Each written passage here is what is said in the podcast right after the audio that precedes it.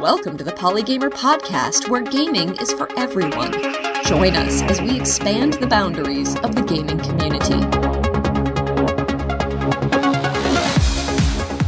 I'm your host, Ken Gagne. This week on Polygamer, seek help from your allies and really try to communicate to your friends who aren't these vocal people that their silence actually kind of adds to the problem. Even if like they support you and they agree with you, like we can't just have like one person speaking out for every 200. We need everyone to just synchronize and chime in. That's Lillian Chen, aka Milk Tea, a semi retired professional competitive video game player or esports player, specializing in Super Smash Bros. Melee for the Nintendo GameCube.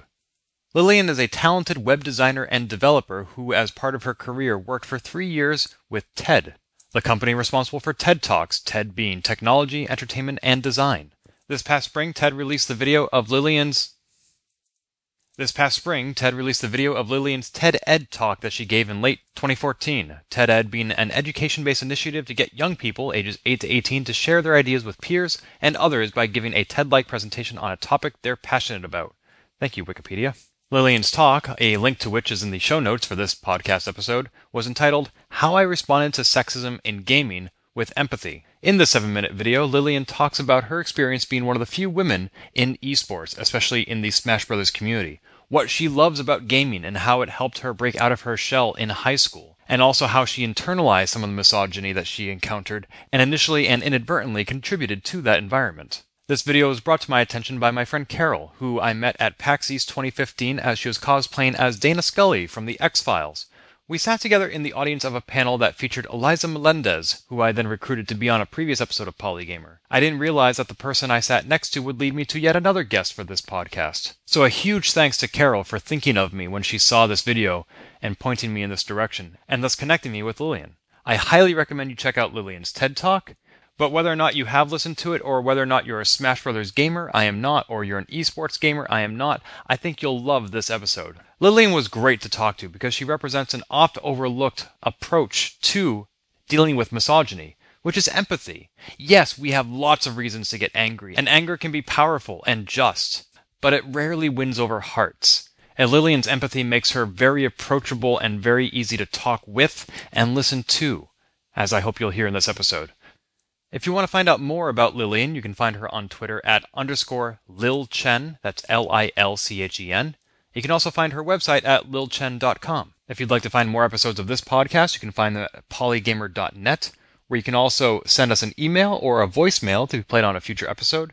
Find us on Twitter at GameBits, or leave a review in iTunes, which would help us a lot. So thanks so much for listening to Polygamer, and now it's on to the show.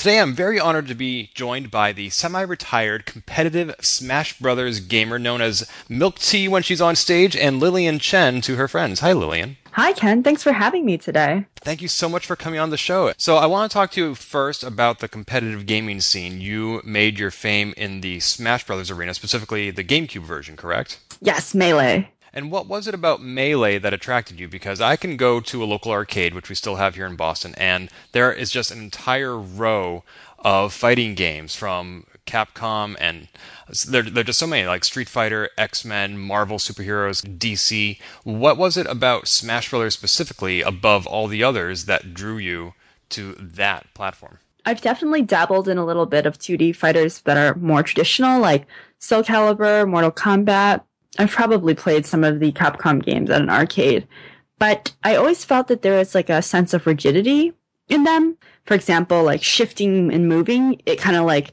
alters the, the perspective of the plane, right? When you're mashing L or R and you can only jump so far and move left or right.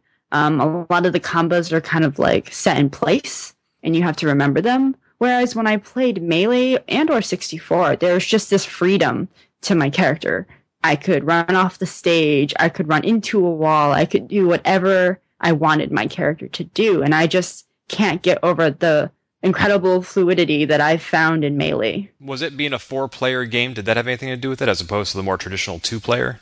Um, yes and no. It's interesting that you bring that up. I think in terms of gameplay, uh, two versus four player don't really bother me, but I do think there is um, a really big social aspect to Melee because it can't be played online, that can be said about other fighting games too, but and yet some people consider the offline focus of Nintendo platforms and their essential failure to capitalize on the trend toward online gaming to be a weakness. Do you consider it to be a strength that they focus more on the social, in person couch aspect?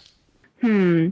I don't know if I have a strong opinion on this. I think it would be really great if we also had online Nintendo games, but I guess just in specific to Melee, because that's kind of the way things just ended up, I would consider it a pro.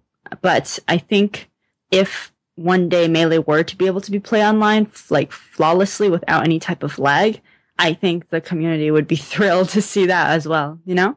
Right, right. So you started achieving some success and some fame in the Smash Brothers community when you were still in high school, and you mentioned in your TED Ed talk that you were being flown around the country for competitive game events while still in high school. That must have been quite the lifestyle. I mean, being in high school is hard enough without being flown from Connecticut to Las Vegas. uh, how did you how did you handle such disruption to an otherwise normal teenage life? I really loved it because I think I also mentioned this in my talk, but um, I was often made fun of and bullied at school. I don't know if it's because I was raised in a very um, not very diverse environment in a small town in Connecticut. So starting since third grade, I had been teased because of the way my face was shaped or the way my eyes were, how I dressed, um, because I was Asian and it got old. It got really old quickly. So finding the Smash community, like all these people with, who shared similar interests to me, because, you know, nerd culture typically, uh, tends to have more than one overlapping interest. I just, it was an escape for me. I loved it. So to me, going to tournaments was almost like going to like a, another world temporarily. And it took a lot of convincing to get my mom to let me attend these events. What were her concerns? Um, well, I was raised in a very like a, um, a very conservative Chinese family. Uh, for starters, they were a little confused as to why their daughter slash granddaughter was constantly hanging around boys and not doing things that were perceived as more feminine. But uh, they were just worried, you know, having your young daughter go out to a tournament in another state when it's all boys is a little, you know, uh, concerning. But I told my mom that nothing would happen, and luckily for me, nothing did. You talk about how it being mostly boys, and yet in your TED Ed talk, you said in another way the Smash community is incredibly diverse. How did you mean that? Ah, so um, what's really crazy about Smash is you meet people that you would have never met before. And I mean that in the sense that, you know, when you go into a high school, you walk into a lunchroom, you see all these different social circles, right? You have the nerds, you have the stereotypical, uh, like the music kids, the drama kids. I don't know how distinguished these cliques are these days, but that was how things were when I was growing up. Smash kind of removes those barriers. People that you would never expect to even interact with talk to each other and are buddies thanks to a video game. It's kind of insane.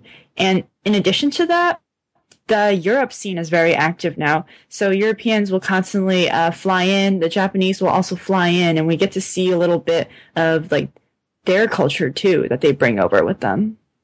So a lot more than you would normally encounter in a small town in Connecticut. Definitely. And how did this community react to you or treat you? I mean, on one hand, you fit right in because you were a competitive Smash brother and quite a, a, a gamer and quite a good one. But on the other hand, as you mentioned, you were one of the very few women in the community. Um, when I first joined the community, I started playing as a result of my friends. But soon after I joined, I also coincidentally started dating one of the um, top players, and which helped boost my visibility. That wasn't like something I planned out. That wasn't my intent when I was dating him, but it's just a, a byproduct. And so I was kind of constantly being like just called or accused of like only being in the community to try to date powerful players or um, being called an attention whore is something I still hear to this day. Being slut shamed because of who I dated, uh, constant uh, criticism over what I wore to tournaments. Yeah, I even now I still hear a lot of these uh, accusations floating around, and it's pretty consistent. But they've subsided so much since back in the day being slut shamed, being called an attention whore, I assume that the guy you were dating received no such remarks. Uh, no. Uh, none of the players I've ever dated in Smash have um, had these issues. I have not participated myself in the competitive gaming scene, and even if I had, uh, you know, as John Oliver said on his show the other day, there are certainly, uh, if you have a particular anatomical part that's of a certain color, then you're immune to a lot of the harassment that people receive, in, especially in the gaming community. And it just baffles me that it's so imbalanced like that. I mean, at, at this point, especially after Gamergate, I'm not necessarily surprised, but it's still just so strange to me that people have this cognitive dissonance where they can treat one set of players one way and not the exact same other set of players the same way.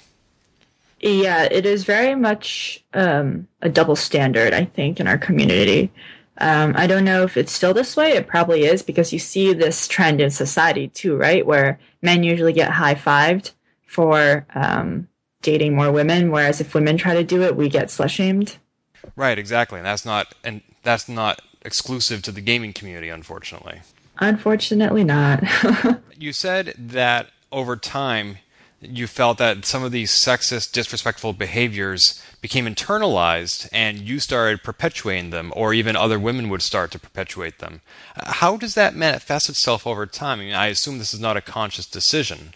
No, definitely not. I think um, what would what would happen is that like uh, you know having felt excluded from my uh, school and then finding this community who I thought welcomed me with open arms just my first instinct, you know, is to try to blend in, to fit in.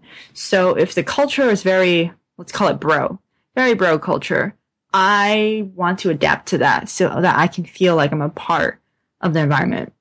And as a result, I just had behaviors that were like, you know, being condescending or viewing women who were more girly or like, you know, have stereotypically more feminine aspects about them as like somehow not as cool as if you were a tomboy. I typically refer to this as uh, trying to be one of the bros, and you see it a lot, a lot in a uh, from women in gaming communities. They just they just really it's like they they almost feel like um they're different somehow, and it makes them better. So this was an attempt to stop the harassment in a way. If people were accusing you of being attention whore for what you were wearing, then if you just changed your apparel, maybe they'd stop harassing you. It was almost a form of victim blaming.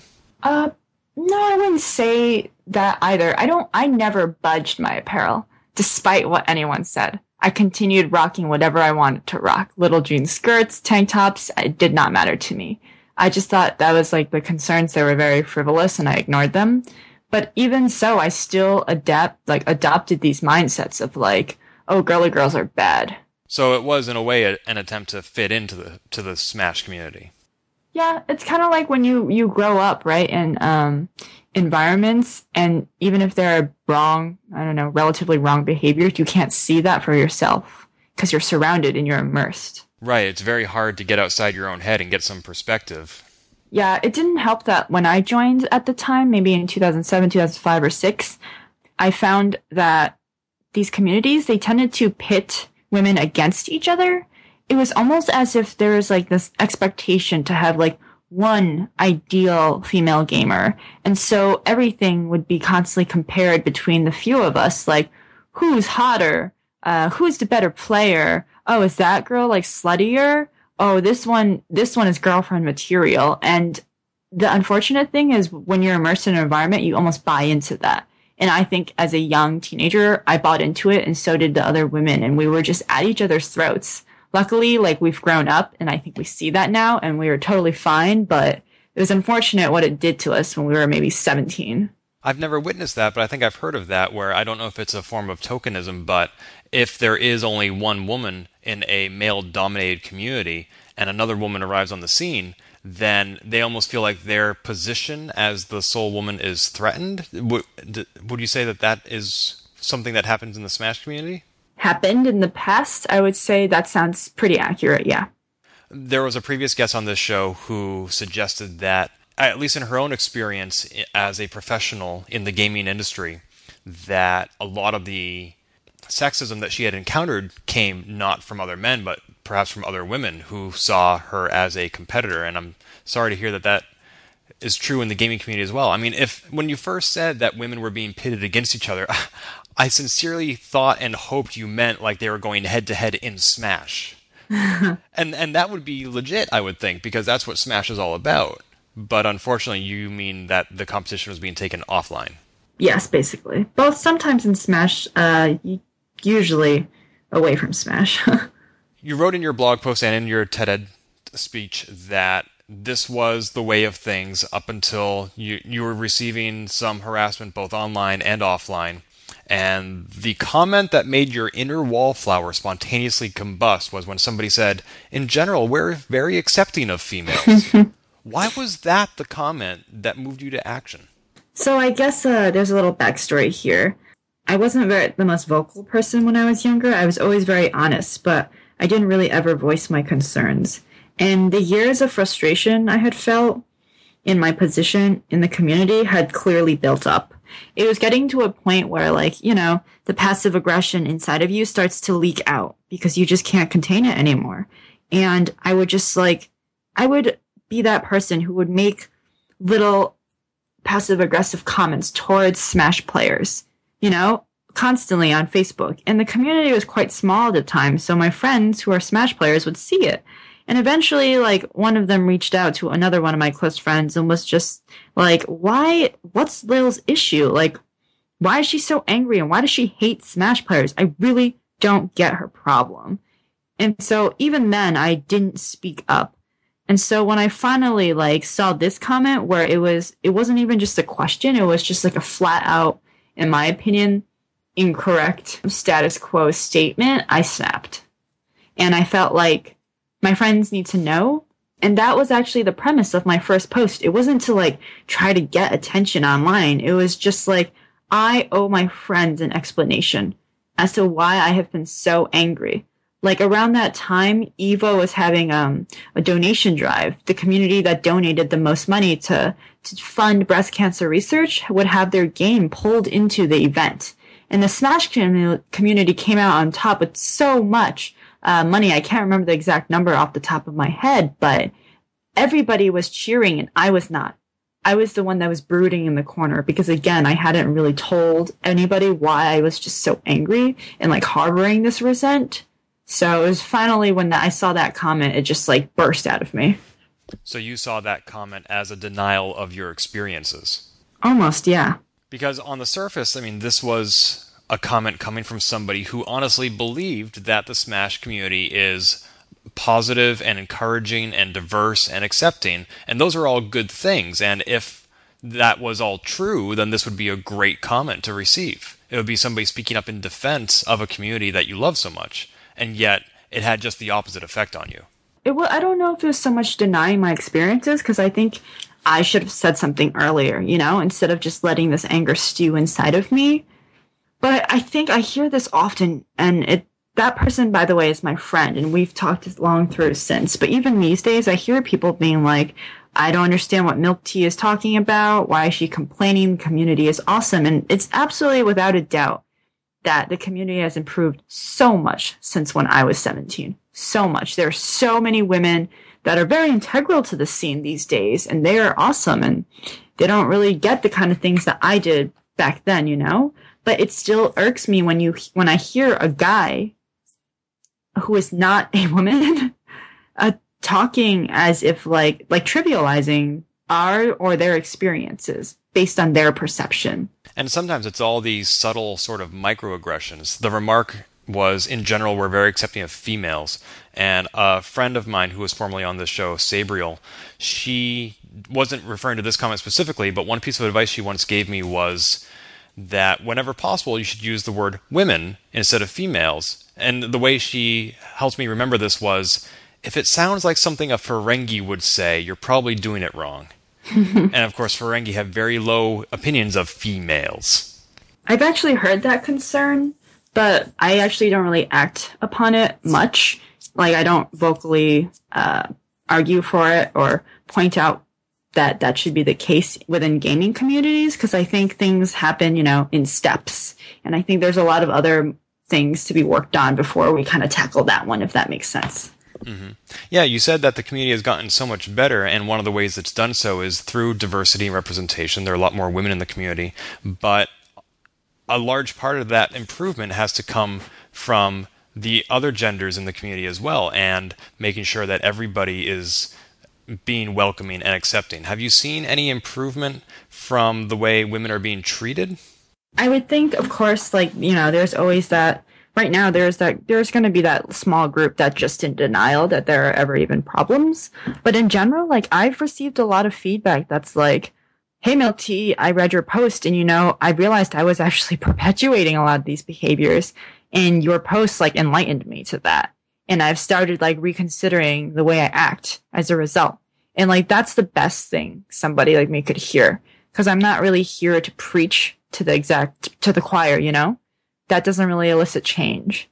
So I think there there are people who have messaged me and been like, actually, when I was in California, somebody stopped me at a tournament, was like, "Hey, Milk Tea, I really like love your post, and you know what? The other day I saw a woman at our tournament, and I totally asked her if she wanted to join our Captain Falcon round robin tournament, and she did. Like that's great." That's awesome. That is very cool, but I, I may have the term wrong, but I think there's a something called like benevolent sexism, where women get special attention or treatment because of their gender, and it's the guy trying to be nice or protective or defensive, but it's still different treatment based on her gender, and that isn't necessarily a good thing. Can you give any advice for walking that fine line of being accepting and welcoming and helpful without being benevolently sexist? There's like two fine lines, right? In that realm, we have benevolent sexism, right? But then you also have affirmative action. Those two, it's very careful. It's, it's, it's tricky to distinguish between the two. And then on top of those two, you also have, um, something like a, a quote I had read a long time ago online that's never really left me. And it was basically kind of like, you know, the first step towards equality is recognizing that men and women are different right? It's, it's incorrect. When I usually write things, I always say treat both genders with the same amount of respect. As much as possible, I tend to avoid saying treat them the exact same because we don't treat each other the same. Like if you're a heterosexual man, you're probably going to treat a, a woman differently than you would a man, and that's normal. But I think the key here is just establishing that the levels of respect need to be the same. Like it's normal to have slightly different social dynamics between different genders. I would say that benevolent sexism stems from almost like um, this accidental attitude that you you might this belief that you think that women aren't capable of the things that guys are. And the trickiest part is a lot of people who are like um who perpetuate uh benevolent sexism, they mean well, you know? Like so I've encountered this numerous times in tournaments where I will enter and the guy I'm playing against will sandbag, which is a term in Smash that means not try their hardest. And I never understood why understood why they did that, considering like I dated one of the top players. Um, this opponent of mine trying their best probably wouldn't even come close to the practice I constantly got. Do you know what I mean? And so to me, that's very condescending, even though they mean well. You should just try your hardest against your opponent, regardless of their gender. But I think affirmative action is a little different where you're like trying to promote inclusivity because there isn't, say there isn't enough women in the community and you're trying to welcome them, but you're not doing it in a way that is condescending or assuming they're lesser. So by that definition, is affirmative action a good thing? I would say affirmative action is a good thing, but it's tricky to define. Yeah, I think you know we have so many fine lines here. What's one more? I think there's a fine line between affirmative action and tokenism. Yes. And, and people need to be careful about that. Tokenism is having somebody there for only because you feel the need to show off a diversity, or it's kind of like when you put together a panel for PAX and then you suddenly realize, oh, we don't have any women on this panel. Let's get one so we can show people that, oh, look, we have women on our panel. You know, that's not that's not necessarily the best reason to have somebody on your panel. Yeah, I've uh, I've heard of that in a lot in the tech industry. I don't know if Smash has even like gotten to a point where they're like considering tokenism or they care about it at all. To me, what I've felt is like organically we've just increased in the number of women, thankfully. is there enough of a ruling body in the Smash community that they could even enact anything like affirmative action if necessary, or is it, as you said, just organic? We are a little scattered right now, yes. So I don't know if we'd be able to do that. I've been mulling over ideas in my head and thinking about possibly one day collaborating with like a like a big force within the scene to try to put forth forms of affirmative action, but that's a long story for another day. so how do you encourage women to join this community? So something I always tell people is kind of like or something rather I get asked often is, "Hey, what's the best way to do this? What's the what do you think is the best way?" And I'm like, "There isn't a best way actually." Like these things aren't defined in stone. Actually, we just have to keep trying and seeing what works. And there doesn't, there is definitely not only one way. And it's, it's like this common misconception I see. People think there's one thing you can do. And so back to the pitting each other against each other thing. Um, I get a lot of comments like, Hey, Milk Tea, why don't you be more like this girl? She like kicks butt in tournament. Like that's the way to do it. And I'm like, I don't have to be more like her, and she doesn't have to be more like me. Both of us are participating in our, our own way. We fulfill different roles and we inspire differently, and that's fine. There isn't a one cure all solution. I want to go back a bit. You defined the practice of sandbagging for me, which is great because I wasn't quite sure what that meant. Why would anybody in a competitive gaming community ever do that, regardless of who they're up against? It seems contrary to the whole reason they're there, which is to win. I don't know. I just like, I feel like they want to go easy on them just because they think they won't be able to handle it. Or in friendlies, which is what we call like non competitive matches, just playing they just want to come off as nice maybe? Like i think maybe just they're scared of hurting other opponent's feelings. I don't i don't know if that's their way of flirting. I don't know. You bring up a really good point. Because it's just so bizarre to me. I mean uh, maybe i'm just sufficiently insecure in my own gaming skills that i would take any opportunity i can get to demonstrate that I am better than somebody else. And so if I was up against somebody, whether it was somebody I was interested in or somebody who was the opposite gender, I would still do my best. And if I sandbagged and let that person win, and that person knew I was sandbagging, which I suspect a good player would be able to identify, then that's just embarrassing for everybody. That's not flirting, that's just embarrassing. Yeah. I think it, sometimes it can stem just from like a, you know, a good heart. They just want to let the other person down easy. But I've made it pretty clear from my stance that I think that's really not the way to go about it. And I've also received feedback like, hey, I used to do this. Thanks for calling this out. I'm going to try to like stop this type of behavior. We've talked about how to get more women into the community and why representation matters, but a lot of people who deny that this is an issue, such as your friend who made the comment that we are very accepting of females, they may be saying that because they don't see the value in addressing the problem because they don't think there is a problem. On Twitter, Jason Blake asked you, when you're behind a controller, the game does not care what race, gender, sexuality you are.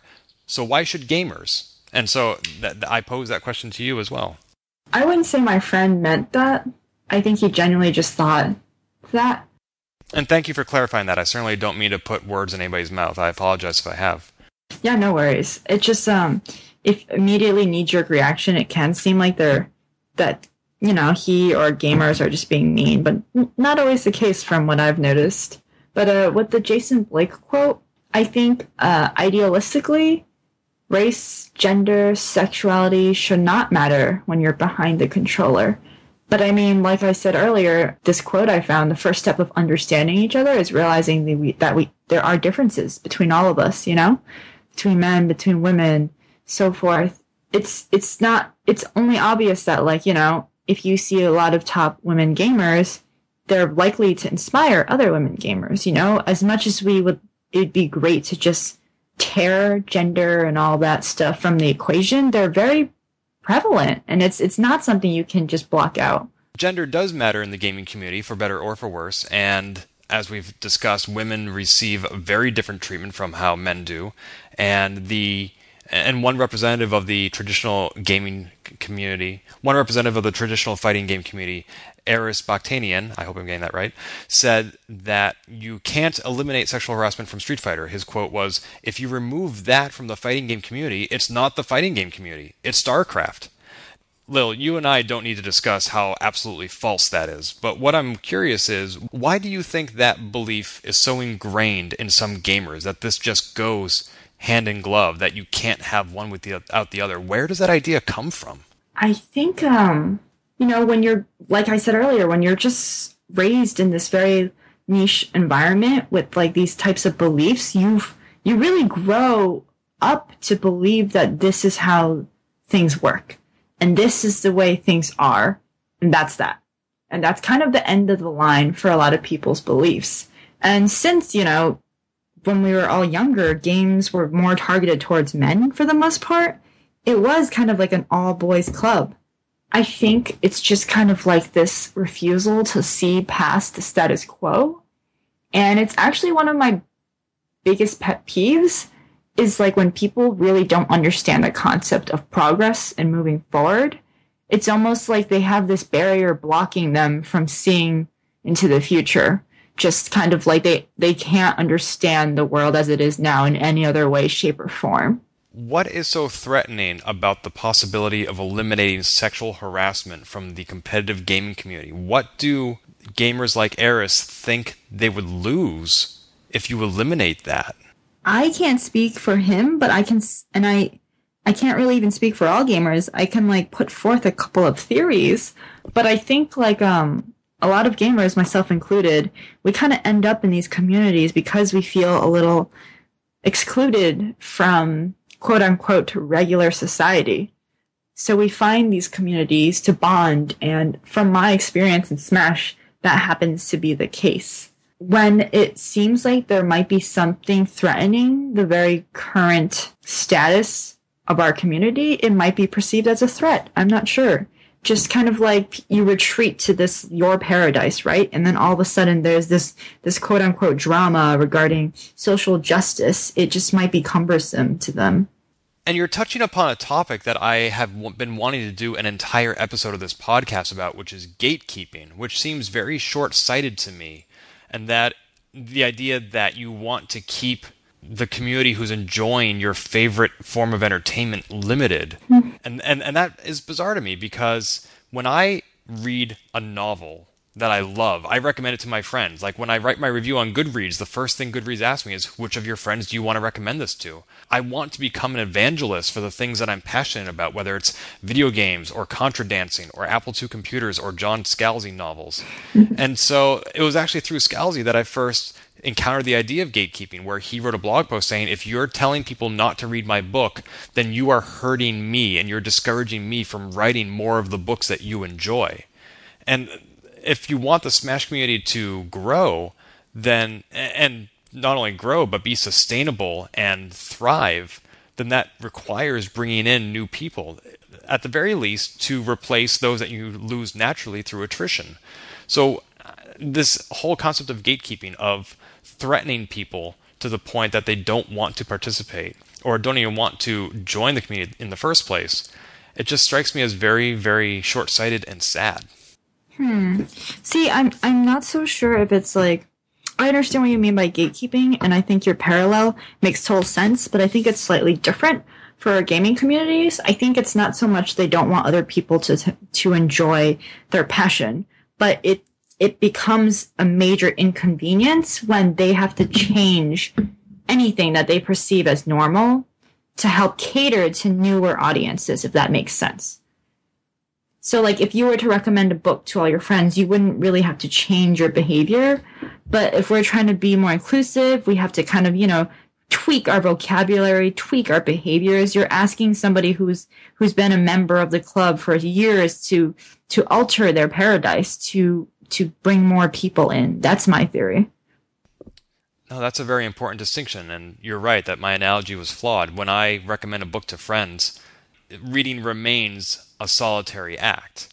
It's not like I'm changing the composition of a book club that I go to. If my, you know, if the book club was supposed to be just me and my three friends, and all of a sudden these seven other people I've never met just invite themselves into our book club, you're right. I probably would find that threatening. And again, that's probably another flawed metaphor, but it helps me to empathize with the situation a bit better. Yeah, I actually I see the gatekeeping phenomenon happen with a lot of uh, more smaller subcultures, probably because, you know, I tend to, I did deviate away from what you might call mainstream interests when I was younger. And I feel like a lot of gamers might feel similarly. But there's just like this, this strand of hipsterness to the whole cool, unique subcultures thing. When things start to grow mainstream, you almost like automatically take issue with it and you don't like how things change. And I can appreciate that. For example, when I was a kid, I got made fun of and beaten up for playing video games, and now the video game industry has expanded to cater not only to me, it still does that, but also to the people who used to make fun of me. They're the ones now playing John Madden football every year. Correct. You know? That is, yeah, that's, you nailed it. Right. I mean, Penny Arcade had a comic strip about that 10, 15 years ago, about just how unfair it was that video games used to be ours and you don't get to play them because you used to make fun of me for it. But, and, and I understand that protectiveness, that territorialness, but the bigger picture is more people are playing video games. There are more kinds of video games. These are good things. Mm hmm. Definitely. Last summer, the International Esports Foundation proposed separate men only and women only Hearthstone competitions. And I think, I can't be sure, I, I haven't interviewed them, but I think their philosophy was that they want esports to be taken as seriously as traditional physical athletic sports. And those sports are segregated by men and women. So, was this well intended on their part, do you think? Or was it just a complete disaster. Um, if you're talking about the one in Finland, is this the one? Yes. It was a disaster, and the entire internet even made that pretty clear. They reversed their decision quite quickly. And uh, I agree, because it's just, this was a horrible, horrible idea. It gets really tricky to explain this to other people because um, I'm kind of a, I'm tempor- I'm currently a proponent of all women's tournaments which will probably lead to the question of so why aren't you okay with all men's tournaments? So to answer, I'm assuming. Do, do you mind if I answer that? if you hadn't answered it, I was going to ask it. So go for it.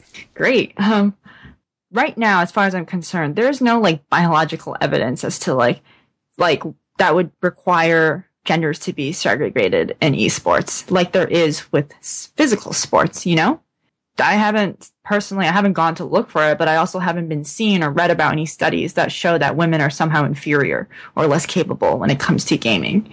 And women's tournaments are only there as a form of affirmative action to kind of get more women involved. They're not there because the tournament organizer, or at least I hope they aren't, um, thinks that they're inferior at the game.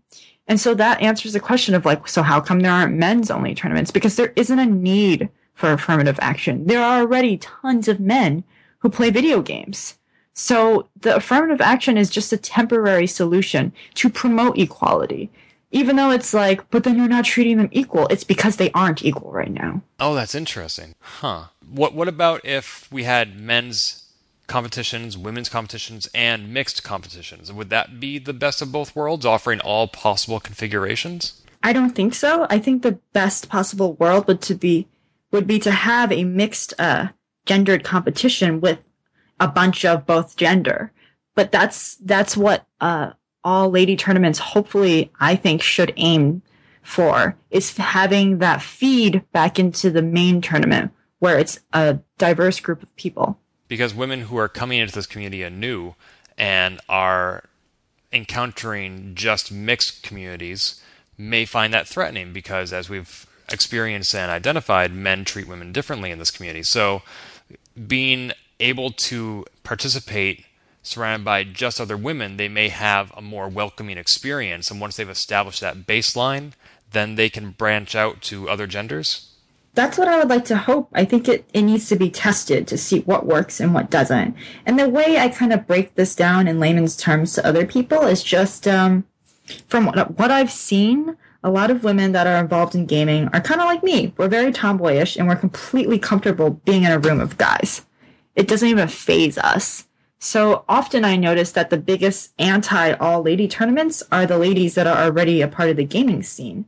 And I think what people fail to consider is um, that not all women are like us. And I came to this realization one day when I went out with a bunch of friends to dinner. And I got to the dinner a little later, and it was a bunch of guys and one girl. And when I arrived, she whispered to me, Oh my God, thank God you're here, Lil. Like, I didn't want to be the only girl here. And it was such like an eye opening moment to realize, you know, wow, other girls are just not comfortable being the only girl in the room like I am. And so it's not about catering to the current women in gaming. Like the current women are gaming are fine as it is. That's why we've stuck it through and that's why we're still around. It's getting the women who wouldn't normally be spotted within 10 feet of a gaming arena to come join us. So you were never in that other woman's position where you looked around and said, "Oh my god, I'm the only woman here. I wish there was another one."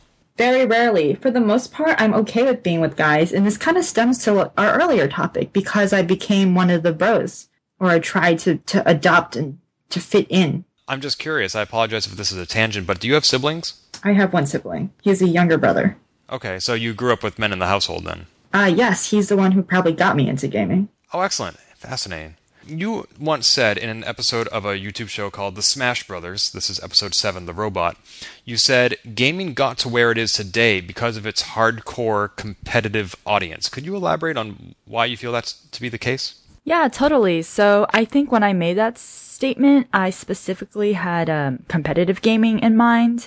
I think in the competitive scene, you know, the thirst and the desire to become number one and to come out on top has really pushed um, the industry to to a new level. I mean, just look at the growth of esports in just the last few years alone. What about the uh, Smash Brothers for the Wii U that just came out less than a year ago at the time of this recording?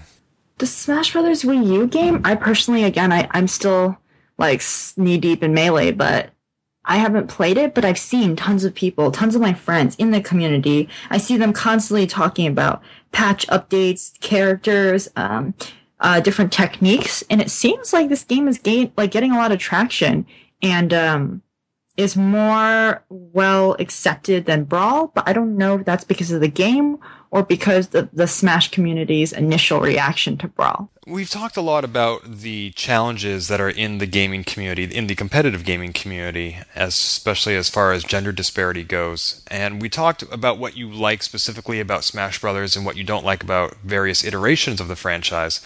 What is it that you like? And maybe I should have started this conversation an hour ago with this question. What is it that you like about the competitive gaming community? What is it that draws you to this and makes you fly across the country and dedicate so much of your time, energy, and passion not just to improving equality and representation in the community, but just enjoying the community for what it is and the activity and the pastime. Why is this your passion? It's been eight years, and all of my friends are so deeply rooted in the community. And like, it's a community that's small enough where like everyone can interact. It's kind of growing to a point where we're not getting, we're not there anymore, but it's just like all my friends and I, we all, we can make what we, we can kind of sculpt our future. And it's crazy, you know? We actually play an integral role in this world.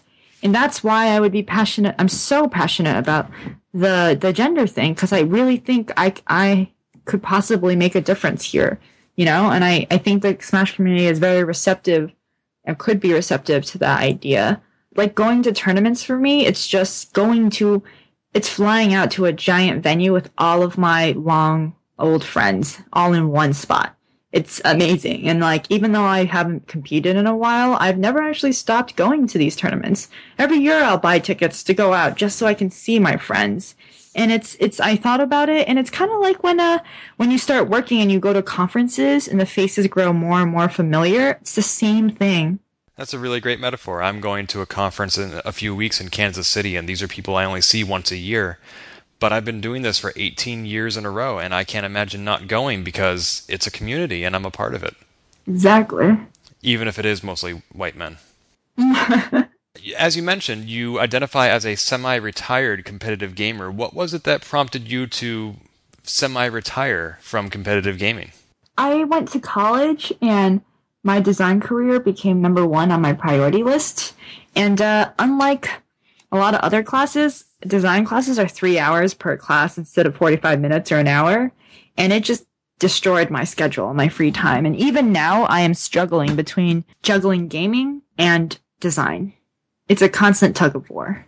I can appreciate that. I teach a college course that meets for four hours, 6 to 10 p.m. once a week. And uh, it can be exhausting. oh, man. Yeah. So, one of the things that you did to improve equality in gaming. This was just about a year ago at NYU. You hosted a panel called The New Meta. Is that correct? Yes, that was awesome. Tell me a little bit about it. Was this part of a larger convention? Um, no, you know, one day I went to, um, NYU was hosting this event about esports and my friends and I stopped by. And every time they mentioned Smash, we cheered really loud from the audience because we're obnoxious like that. After it ended, the professor came down and he actually had recognized my face from the documentary and we got to talking about gender issues and thus the new meta was born. And we roped in um Seltzer, we roped in Persia, and we roped in Hafu, three very different but large esports personalities to come and like uh talk about these topics. I'm sorry, you said the professor recognized you from the documentary. Which documentary? Ah, um it's called The Smash Brothers and it was created by Travis. Oh, okay, that's the one I was just quoting a moment ago. The part 7 of 9 on YouTube you appeared in. Yes. Uh, at least the part where I quoted you. Uh, that reminds me, a brief aside, you hosted last night on Twitch a Smash documentary marathon? Yeah.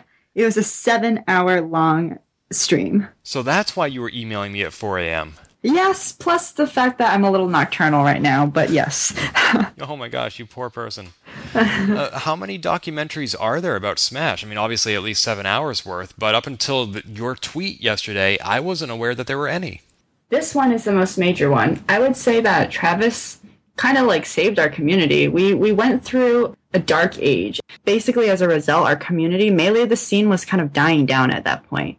Not a lot of popularity, like not a lot of hype at events. And then this documentary came out, and like it, there's articles online that claim that it single-handedly like revitalized the scene. Wow, that is very often documentaries are about a revitalization that the documentarian is observing. That's what happened with Going Cardboard by Lorien Green, and now she's working on a documentary about the resurgence and popularity of pinball. But this documentary that you're describing actually reverses that cause and effect. It instigated the resurgence. It played a much more active role as opposed to just being a passive observer like many documentarians are. Absolutely. I think what Travis did really well was that he capitalized and really showcased every player's personality. And I think that's what draws people towards Melee is that all of our players, all of our top players have very distinct personas and it's it's a very social scene given the nature of how we have to play in person. And um, I think the growth kind of thrives on this. Excellent. Wow. Uh, there will be a link to that documentary in the show notes for this episode of, the, of Polygamer. Uh, let me pop the stack here. That was a tangent. Going back to the new meta, you hosted that panel, and it was pretty well received. Have there been any long term repercussions? Like, has anything come of that panel? Um, what do you mean by repercussions? Well, for example, a year and a half ago at PAX East, I hosted a panel about sexism in the gaming industry, and it was so well received that I realized it was a bigger discussion than con- than could be contained in just one hour with five people at one convention. And so I launched this podcast to continue the discussion and cover a much broader swath of topics. Like, what has happened as a result of you hosting the new meta that would not have happened had you not held that panel?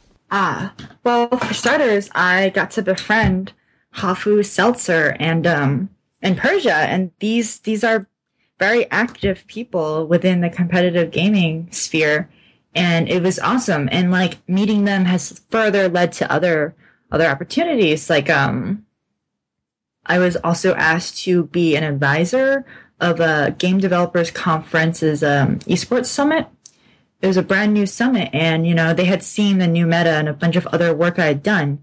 I think like uh, that it just snowballed you know and you start to meet people and it's not even about making connections. It's just about making friends that care about the same things you do. Right. That's very true. I mean the people who were on my pax east panel i've become maybe not necessarily great friends that we keep in touch but i know that they are someone who i can count on professionally uh, if I'm in their neighborhood or I'm at a convention, one of us needs to be on each other's panel.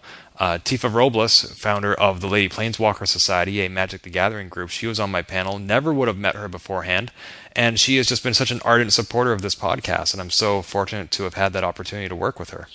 That's so rad.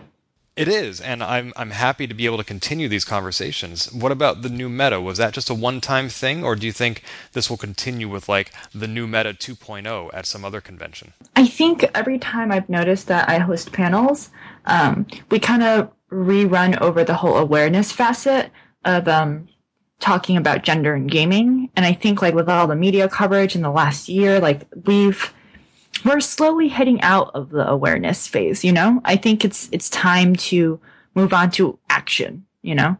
Uh, and what is that action? I have no idea. I have a few hypotheses, but we don't know what it is. And if the new meta 2 were to happen, it would be pretty dramatically different. Charles, who is a professor at the NYU Game Center, who I worked with on this, he has expressed interest in like further working together on like new events and whatnot. But I've been just my life's been crazy, so I haven't had a chance to tackle it. Have you seen the documentary GTFO? Oh, I heard about it, but I didn't see the screening. Well, it's fortunately now it's online. You can download it from Vimeo or iTunes. You can purchase it for your favorite video game console. It's a pretty good documentary. The director was on this podcast just last month. Oh. Yeah, and it was great to meet her. And uh, for those of us who are in the gaming community, as you said, this may be preaching to the choir, but the movie does a pretty good top down view of what exactly it is that's happening in this community and why. And they do look at the competitive gaming scene a little bit. Uh, not Smash specifically, but I think that is perhaps where I became aware of some of the issues that you and I are now talking about. Huh, interesting. I'll have to put that on my to do list. Your very long to do list with that copious free time you have. Yes, yes. in your TED Ed talk, you said, when you're given a voice, you need to use it, and you need to use it responsibly. I'm curious about the first half of that statement when you're given a voice. Who gives somebody a voice? So that's an interesting question. I think sometimes your your voice, right, can be it's a self-paved path. You kind of helped you grew yourself and you grew your voice. But other times it's just based on luck, based on random circumstances, based on unfair circumstances. I think um, in my scenario, right, because of the really big gender uh, gap, I got more attention. Like, is that fair? I don't really think so. I mean, I just, that was just the nature of how things were when I joined the community. And like, as time passed, I also happened to like put forth work that garnered my voice more attention. And so it gets to a point where you're like, I have almost, you almost feel like you have a responsibility to do something with it that's kind of what I meant by that quote. It's just like you have to if you are very visible, it would be awesome if you could leverage that, you know? Right, and I think you did that when your wallflower combusted and you wrote that I think it was a Tumblr post that got picked up by a lot of news sites, but at the same time, even though they picked it up and amplified your voice, you still had a voice even before anybody listened. You had some very poignant and important things to say, and you expressed that. And that, I think, is not something somebody gave you. That was an initiative that you took, and we're all much better off for the fact that you did. Yeah, I think I think if I hadn't said those things, I would feel really guilty. Like I could have easily just taken that voice I got and run with it and just not done anything with it aside from just I don't know continue streaming. But I would feel guilty, I think. And yet, by speaking up, you exposed yourself. And in this current milieu that we're in, that's not always a safe or easy thing to do. And so, one of my closing questions for you comes from my friend Lorien Green, who asks, What advice do you have for other women who may be afraid to stand up and thus stand out in this gaming community? Somebody has to do it. I think that's my advice. Somebody has to do it. And it's not always the most ide- idealistic position to be in, but I've, I've seen Brianna Wu also tweet similar sentiments. It's just if nobody talks about it, it'll never get talked about. But it can be very hard for somebody to accept that somebody may have to do it and that somebody is me. It's much easier to just sit on the sidelines and wait for somebody else to do it because we've seen what happens, especially in the last year, to people who speak out, especially to women who speak out. Mm-hmm. That has silenced some people. And for those who have said, I can't deal with this, I don't want to deal with this, I need to step away, I need to be quiet. I can't blame them because I, I, we need their voices, and I wish they hadn't stepped away, but they need to watch out for themselves. I absolutely don't blame them. And I've also been in similar situations where I'm terrified that I have to be silenced. Because if I just grow enough publicity, um, I will be in the positions that those women were in last year. I would say seek help from your allies and really try to communicate to your friends who aren't these vocal people that their silence actually kind of adds to the problem. Even if like they support you and they agree with you, like we can't just have like one person speaking out for every 200. We need everyone to just synchronize and chime in. Yeah, it's hard to do, but it's important. I hope that other people can follow your example because you've been such an ardent voice and supporter of people that you haven't even met, and we're all very appreciative of it. Thanks. I appreciate that. so you're semi-retired. Do you see yourself ever fully retiring? Do you think? I hope this isn't the case, but do you think Smash will ever be in your past instead of your present? No, I don't think so. Yeah. I don't know if I'll ever. I don't know if I, I will ever be able to go back to competing. But this is. I can't leave my friends behind. They make up like my Smash friends make up like fifty percent, if not more, of my friends in my life. So. Oh, wonderful! Because I know you do have some new hobbies. You recently tweeted that you are now bouldering. Oh yes, that's something I always tell my stream viewers to do because you know as a designer and a gamer, my lifestyle is not very active. I'm just kind of like sitting in front of a monitor most of the time. And, you know, routine exercise, going to the gym, the environment is not really my cup of tea. And routine get boring, but rock climbing is just like, it's almost a game in a way. You're kind of like solving these puzzles on the wall, but you're using your body physically to do it. And, uh, from what I've noticed, the gym is just filled with nerds and I love it just total nerds. Like I've actually gone to the gym and people have come up to me and have been like, "Hey, are you milk tea?" Really? From this this stuff? Yes, it's happened twice now. That's awesome. so good. That's fascinating. I mean, uh, my friend Annie boulders and rock climbs and had told me about it, but I had never gone myself until my friend Lexi invited me. And it was fascinating. Like you said, puzzle solving. I'm standing there trying to plot my path up the wall, looking at which colors various footholds and handholds are. And I'm like, oh, can I go from here to there? And it's really challenging. And granted, I can use any foothold I want if I just ignore the color. but it's kind of like cheating at solitaire. I mean, there is no winner. Yeah, and it, there's such a cute little community around it. Like, I've been in a spot where like I can't get and solve a certain climb, and so I'll I'll stand back and stare at it with this frustrated face on and somebody will see and they'll come over and without even speaking to me, they'll do it. And you can tell like they're kind of trying to show you their approach. It's very, it's cool. It's nice. And it's so different from video games. I mean, depending on what kind of game you're playing, your body can really get into it, but not to the degree that rock climbing can. It's it's much more physical than gaming is. Yes, but it's so it's so fun. Like I never ever ever thought that I would say that about any type of physical activity. I have like never been the biggest exerciser, but rock climbing is genuinely one of the more fun things I've done. Right, you know, it's just a matter of finding the right kind of exercise. I would go to gyms and I would never find anything I would enjoy doing. But then about eight years ago, I discovered cycling, and now I can go for like 80 miles at a time, and it's just a blast. Do you still climb? I've only gone climbing the one time. It was on a guest pass. I, I definitely want to try it again. There are some things that I'll try it once and I'll say, I will never do that again. And that includes whitewater rafting and horseback riding. but rock climbing, there was nothing about it I hated and there was a lot to like. I don't think I understand the appeal. It wasn't as obvious to me as it may have been to you or to my friend Lexi, but it was appealing enough that I need to try it again. That's awesome to hear yeah, I like trying new things. Anyway, well, thank you so much, Lil. This has been wonderful. We have covered so much ground. Was there anything else you wanted to talk about? No, um, I think that was that was a cool interview. Just kind of organically going back and forth, um, covering the bases here and there. And it, it was kind of nice talking to someone who's not so cemented in Smash. You know, it helps me kind of like look uh, and get a broader perspective on things. Yeah, and one of the goals for this podcast is for me to just learn about all the things I don't know because there's a lot more I don't know than there is that I do. And so I appreciate people who are willing to take the time and share their perspective. So people who are interested in learning more about you can visit your website, which is what now? It is lilchen.com, L-I-L-C-H-E-N.com. And you're also on Twitter at, is it underscore lilchen?